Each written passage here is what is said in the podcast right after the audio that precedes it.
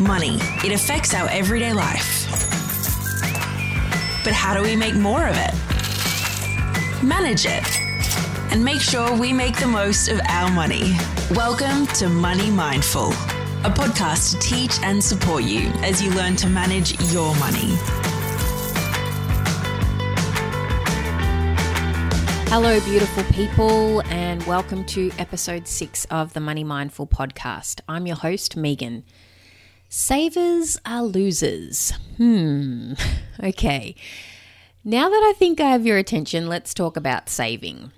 A couple of months back, I read Robert Kiyosaki's book Rich Dad, Poor Dad, and in the book, he states that savers are losers. At first, I was like, what the F? But then I started to process what he was saying, and I think he does have a point. Let me explain. You may be aware that interest rates are really low at the moment, which is super awesome if you have a home loan, right?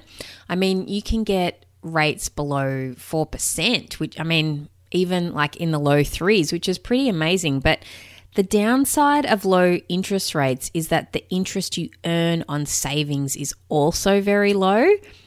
I did a, a quick online search, which was by no means extensive. Um, I actually uh, just clicked the first couple that came up, but the best rates I could find for a term deposit was 2.4% interest. And for an online savings account, it was 2.75%. Is that even keeping up with inflation? only just. I think inflation currently sits around 2%. Okay, so what exactly is inflation? I think I'll explain that to you before we go any further. According to Google, um, the definition of inflation is a general increase in prices and fall in the purchasing value of money. So it's a general increase in prices and a fall in the purchasing value of money. So what that means is the value of $1 and what it will buy you today will be less in the future.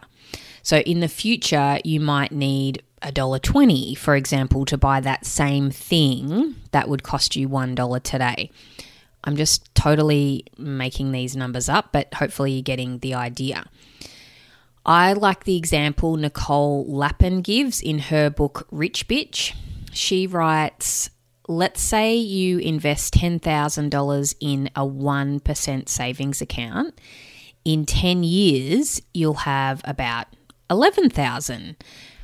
But in 10 years, you will need more than 13,000, accounting for an average of 3% inflation, to get the same amount you got today for 10,000. So what she's saying is that if you have 10,000 now and inflation is at 3%, you would need at least $13,000 in 10 years in your in your savings to just break even. So in actual fact you're no better off than you were 10 years ago. So even though on paper you've earned $3,000 more um, 3000 more dollars in interest, the value of what that will buy is exactly the same. So, if you have money in savings that isn't earning interest or earning a rate that is not above inflation, you are actually losing money. Crazy, right? I know, but these are basic concepts you need to get your head around. I recently um, spoke with a colleague of mine, and she was telling me that she had a very large lump of lump sum of money. I don't know, maybe an inheritance or whatever. We didn't get into detail, but that it was just sitting in a regular account. She didn't have it in a high interest earning account or anything like that. And in my head, I was like, no, no, no, you need to do something with that money so it's making more money because otherwise you're just losing money. So, should we even be saving money? Yes, yes, yes, yes, yes.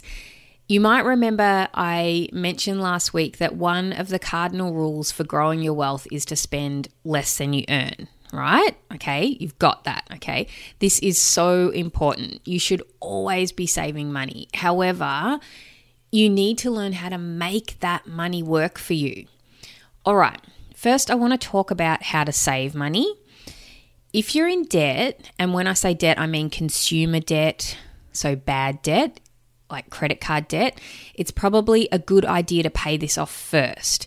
There's no point earning 2% interest on. Um, on a, in, a, in a savings account when you're paying 17% interest on a credit card okay that the maths just doesn't work out there although um, as a little side i don't think it's such a bad idea to save a small amount say $1,000, maybe $3,000 just to cover any emergencies while you're paying off your debt, as this will stop you turning to your credit card or turning to further debt if you get an unexpected expense like a bill for a car repair or something that was unexpected.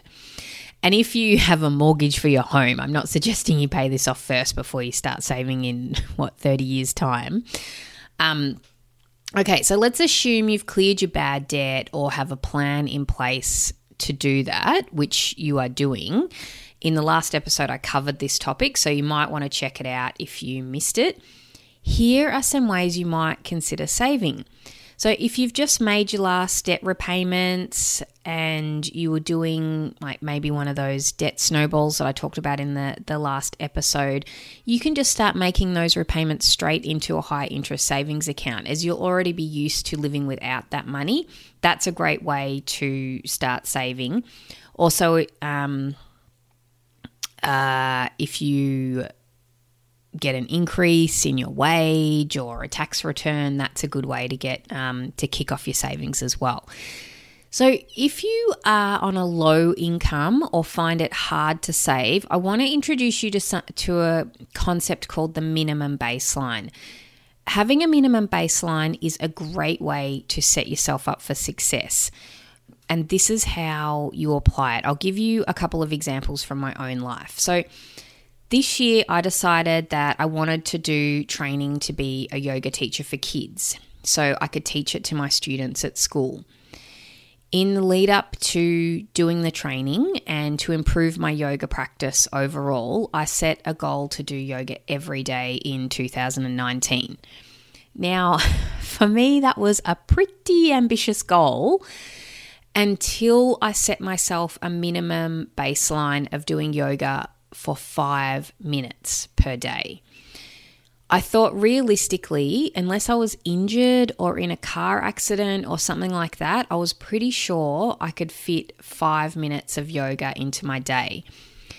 And actually, just coincidentally, I do have a shoulder injury at the moment, and I am just doing five minutes of yoga meditation every day. And I've been doing that for the last week because I feel like that's all I can do at the moment. But I'm still achieving my goal of doing yoga every day in 2019. And most days I do more than five minutes. But the point is, on the days or weeks that I'm struggling to find motivation or I'm tired, I can, I can still achieve my goal by fitting in five minutes of yoga. So I applied this same concept of the minimum baseline to saving when I had my first daughter. We had just bought a house and we had no savings as we just used them all on getting buying the house. And I knew I really wanted to save for my daughter's future, but we were living off one income and things were pretty tight at that time. So, just like with the yoga, if I'd set myself an unrealistic goal, I might have felt discouraged or um, not stuck to it. But for me, I um, worked out that $30 a fortnight was my minimum baseline. So that was a realistic savings goal that I thought I could stick to, and I did. Now, that might seem like such a small amount of money, and I mean, it was like $15 a week is small change, right? I mean, that just um, barely buys you lunch. But guess what happened? That small amount of money started to grow. And when we had our second daughter, I did the same thing. Oh, and by the way, when I said, oh, it started to grow, like for the first, I don't know, few months or year, it didn't seem like it was growing much at all. But um, stay with me. So, when we had our second daughter, I did the same thing and we were earning a little bit more money. And so I was able to now save $60 a fortnight, so $30 for each daughter. Fast forward nearly five years, and I'm now sitting on just over six and a half thousand dollars uh, for um, for the girls, like included, both of them. Now, six and a half thousand dollars is no joke, right? So I did not have to adjust my lifestyle or deprive myself of anything to achieve this amount of money. Yes, it took five, nearly five years. My um, eldest daughter's nearly five, but I just I really I, I wanted to share this story with you because I really want to encourage you to just save, even if you have a minimum baseline of five dollars a week. Because I think what you will find is that you will develop a savings habit, and over time, I have no doubt your financial situation will improve and you will learn more about yourself and money and be able to save more. Uh, Brooke Castillo from the Life Coach School has a great podcast episode on minimum baselines. Uh, I think she calls the episode minimum baselines. I'll look it up and I'll um, I'll pop a link in the uh, to the to the podcast in the show notes. Okay, the next thing I highly encourage you to do is set up an automatic money transfer so you don't even have to think about saving. Did I mention but already, if you get a pay rise or a tax return or an unexpected windfall, you might want to consider putting that into your savings too. Now, I haven't forgotten that the name of this episode is called Savers or Losers. So, why am I now telling you to save? In episode four, I covered how to allocate your money, and one of the accounts I suggested would be a good idea to have is an emergency fund. To create this fund, you need to save money. So, this is so you always have money that is reasonably easy to access. You don't want it too easy, um, but you you you definitely want it liquid in cash. Like you don't want to invest it invested in something in case you do need to access it um, in an emergency. And because it will just sit there most of the time, you want it in a high interest account. But as for the rest of your savings, you want the rest of your money working for you you you want your money to be earning a yield above inflation and investing your money is a great way to get a higher return than what you would get in high interest savings accounts. So, in the next two episodes, I will cover the basics of investing in shares and property and why you might consider these options to increase your wealth. In the meantime, why don't you have a look at your finances this week and set yourself a minimum baseline savings goal? I would love to hear what you do. Head over to the website www.moneymindful.com.au or the Money Mindful Facebook page to let me know what you're doing. And I will uh, also put a link to the website and the Facebook page in the in the show notes. Thanks for hanging out with me again for another episode. If you like what you've heard, please head over to iTunes to add a five star review. This helps others find the show. Have a great week. Until next time, bye bye. Thanks for listening to the Money Mindful podcast. For more info, visit moneymindful.com.au. For future episodes, be sure to subscribe. And remember, the information in this podcast is of a general nature only and does not take into account your personal circumstances or goals. Please seek professional advice for your own financial needs. Remember to have fun along the way.